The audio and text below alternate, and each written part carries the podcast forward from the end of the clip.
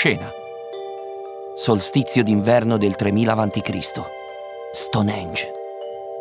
Un gruppo di druidi siede in contemplazione della volta celeste. È un giorno di festa. Da un anno, come tutti gli anni, aspettavano questo momento con trepidazione, gioia, desiderio di condivisione. Il sole è basso sull'orizzonte e sta per scomparire. Scende, scende, scende. E se ne va, decretando la fine di un altro anno di magia. Ecco, quello spettacolo è il primo film di Natale della storia, se ci pensate. Il cinema è quel posto dove la vita incontra le storie proiettate sullo schermo e ci si tuffa dentro. Se vai al cinema il tuo film inizia appena esci di casa. La sala che scegli, la compagnia, l'atmosfera, tutti i contenuti speciali che si aggiungono al film che vedrai. Tutte scene destinate a restare. Io sono Francesco Mandelli e questo è Quante Scene, il podcast di Cora Media e Universal Pictures Italia, che esce il primo e il 15 di ogni mese e parla di tutto il cinema. Quello che abbiamo visto, quello che ci piace guardare adesso e quello che vedremo domani. Dai, scherzavo con Stonehenge. Sappiamo tutti che il primo film di Natale della storia è La vita è meravigliosa di Frank Capra, capolavoro del 1946 con James Stewart e Donna Reed. Poi non so cosa sia andato storto. Comunque, sappiate che chi vi parla non è uno a caso. Nella mia onorata carriera io ho recitato in ben 5 film di Natale. Uno di questi, I due soliti idioti, ha persino sbancato il box office a Natale 2012. Charles Dickens proprio scansati. Sarà che Santo Stefano è il patrono di Osnago, il mio paese, in cui il Natale lo prendiamo così sul serio che tiriamo fuori l'artiglieria pesante. E per artiglieria intendo un'enorme palla di acciaio ricoperta di cotone che ogni anno viene issata al centro della chiesa e incendiata davanti a tutti. Perché? Non ho mai capito. Ma con uno spettacolo pirotecnico così, uno come fa a non affezionarsi al Natale? Ma sto divagando, perché in realtà io vorrei dedicare questa puntata alla difesa di quel grande rito collettivo che è la visione del film di Natale. Troppo spesso infatti queste pellicole vengono maltrattate, bistrattate, buttate nel cassonetto appena arriva il 6 gennaio, come fossero un qualsiasi pezzo di spazzatura indegno di attenzioni. Dove va una poltrona per due il 7 gennaio? E mamma ho perso l'aereo? Dove si nasconde il 31 di marzo? Allora, se devo fare una personale classifica dei miei film di Natale, diciamo che sul podio metterei al terzo posto Mamma ho perso l'aereo. Perché comunque quando l'ho visto avevo più o meno l'età di Kevin e quindi anche lì mi sono identificato in questa avventura meravigliosa e soprattutto nel momento in cui lui mangia i profiterol. Mi ricordo che chiesi a mia madre ma cosa sta mangiando? Sapete quando mangia i profiterol davanti alla televisione? Noi a Osnago non ce l'avevamo quel cibo lì. Quindi mi ricordo in particolare che vedevo, pensavo, io voglio mangiare i profiterol proprio come lui davanti alla televisione il giorno di Natale. Quindi questo è il motivo per cui mi piace molto Mamma ho perso l'aereo. Una poltrona per due è un film che mi piace moltissimo perché incarna quello spirito del Natale degli anni Ottanta dove veramente il bene trionfa. A parte che è una metafora meravigliosa della vita, cioè dove comunque delle persone ricchissime scommettono su due poveracci, quindi questo secondo me ha una chiave di lettura meravigliosa. E poi comunque è un po', insomma, è, un, è una bellissima rivincita di Natale, quella lì. Al primo posto metterò un film che forse non in tantissimi conoscono, che è Elf, con Will Ferrell, perché mi ricordo che la prima volta che l'ho visto ho riso per tutto il... cioè è veramente un film divertente, fa veramente ridere ed è un'idea meravigliosa e mi fa molto ridere che uno alto due metri e grosso come Will Ferrell possa essere un elfo. Quindi questo è il mio personale podio dei film di Natale. In un'esistenza che ha poche certezze, il film di Natale non cambia mai. Di anno in anno torna a trovarci e noi volentieri lo riguardiamo tutti insieme, in famiglia. Proprio come rivediamo volentieri lo zio lontano che ha quel problemino di flatulenza e che tutti gli anni da vent'anni fa sempre gli stessi discorsi reazionari, ma che pure, se non ci fosse, finirebbe per mancarci.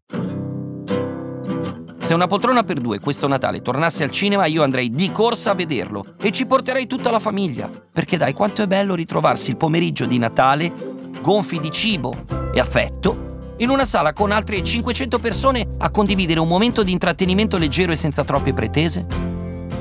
Ci siamo. È ora di dire quella parola. Cinepanettone. Per come la vedo io, i cinepanettoni negli anni hanno raccontato uno spaccato della storia del nostro paese. Da Boldi e De Sica, sacerdoti supremi del genere, a Massimo Ciavarro che arriva come un boot di pelo, da Fabio De Luigi e Michel Hunziker a Lillo e Greg. Ogni anno questi film di Natale contengono un ritratto ben delineato di quello che siamo come nazione. I nostri molti vizi, le nostre poche virtù, le nostre piccole idiosincrasie e le mode passeggere. Ma perché ammorbarvi di riflessioni quando posso convincervi con una sola scena? Roberto Covelli, alias Christian De Sica, che torna a casa dei genitori a Cortina per Natale, mentre si ingozza di fusilli, si chiede se il pollo coi peperoni gli si rinfascerà. E se poi mi viene la sciorta? Asunción, portami una bera, che mi scioglie il mantecato di mamma. Dai, siamo tutti Roberto Covelli. Quel primo Vacanze di Natale racconta proprio l'edonismo italiano dei primi anni Ottanta. La famiglia del borgataro Mario, alias Claudio Amendola, che approda a Cortina, incarna il miracolo italiano realizzato. Era il 1983. Sono passati 40 anni esatti e non so quanto effettivamente le cose siano cambiate. Se mettiamo a paragone queste straordinarie opere di realismo italiano con i film di Natale americani di cui parlavamo prima, tipo Mamma ho perso l'aereo, Una poltrona per due, Miracolo nella 34esima strada, Love Actually, Elf, ci verrà da pensare che il cinema di Natale degli americani è sempre stato quello dei buoni sentimenti, mentre il nostro cinema di Natale è stato più che altro quello delle bone. Ecco. Vado io!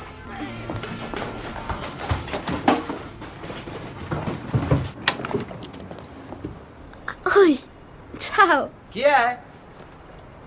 Sono i cantanti di strada. Dagli una sterlina e mandali a fanculo.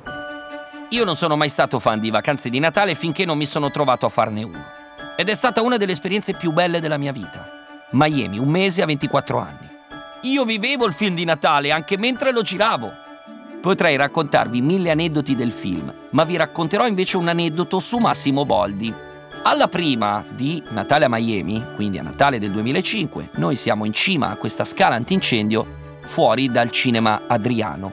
Stiamo per entrare a quello che si chiamava Saluto in sala, ovvero De Laurentiis, il produttore del film, portava tutto il suo cast nella sala del cinema, così le persone che andavano lì potevano incontrare di persona questi protagonisti. Era un momento solenne, io me lo ricordo, era proprio, non so come dire, il coronamento di tutto quello che è il senso della popolarità degli attori di Natale, che escono dal cinema e si mischiano proprio in mezzo alla gente. Bene, torniamo a quelle scale. Sapete le scale, quelle di griglia, no? D'incendio.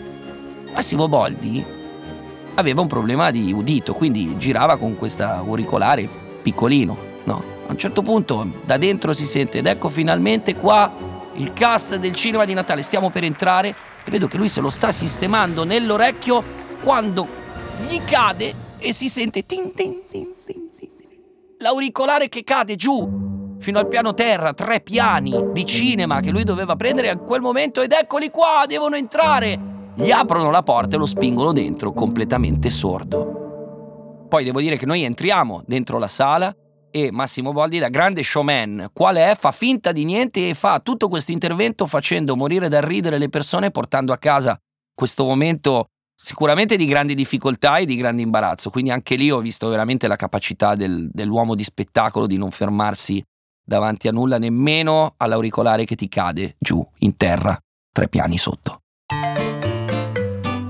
Io, Paolino Ruffini e Pippo Sanfelice, con cui ho condiviso appunto quell'avventura di Natale a Miami, non riuscivamo a smettere di ridere perché sapevamo l'antefatto e quindi capite che girare il film di Natale vuol dire vivere il film di Natale, vivere quelle scene anche nella realtà. E devo dire che è parecchio divertente. Alla fine di tutto, se alle 6 di sera del giorno di Natale vai al cinema e ti guardi un bel cinepanettone, sei sicuro che andrai a letto tranquillo Insomma, in qualche modo l'avrai portata a casa. Non è una meravigliosa opportunità del progresso?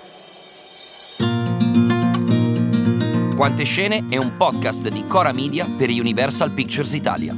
È scritto da Francesco Mandelli con Silvia Righini. Cura editoriale Sabrina Tinelli e Marco Villa. Executive producer Ilaria Celeghin. Supervisione, suono e musiche Luca Micheli. Post produzione e montaggio Cosma Castellucci. Fonico di studio Luca Possi.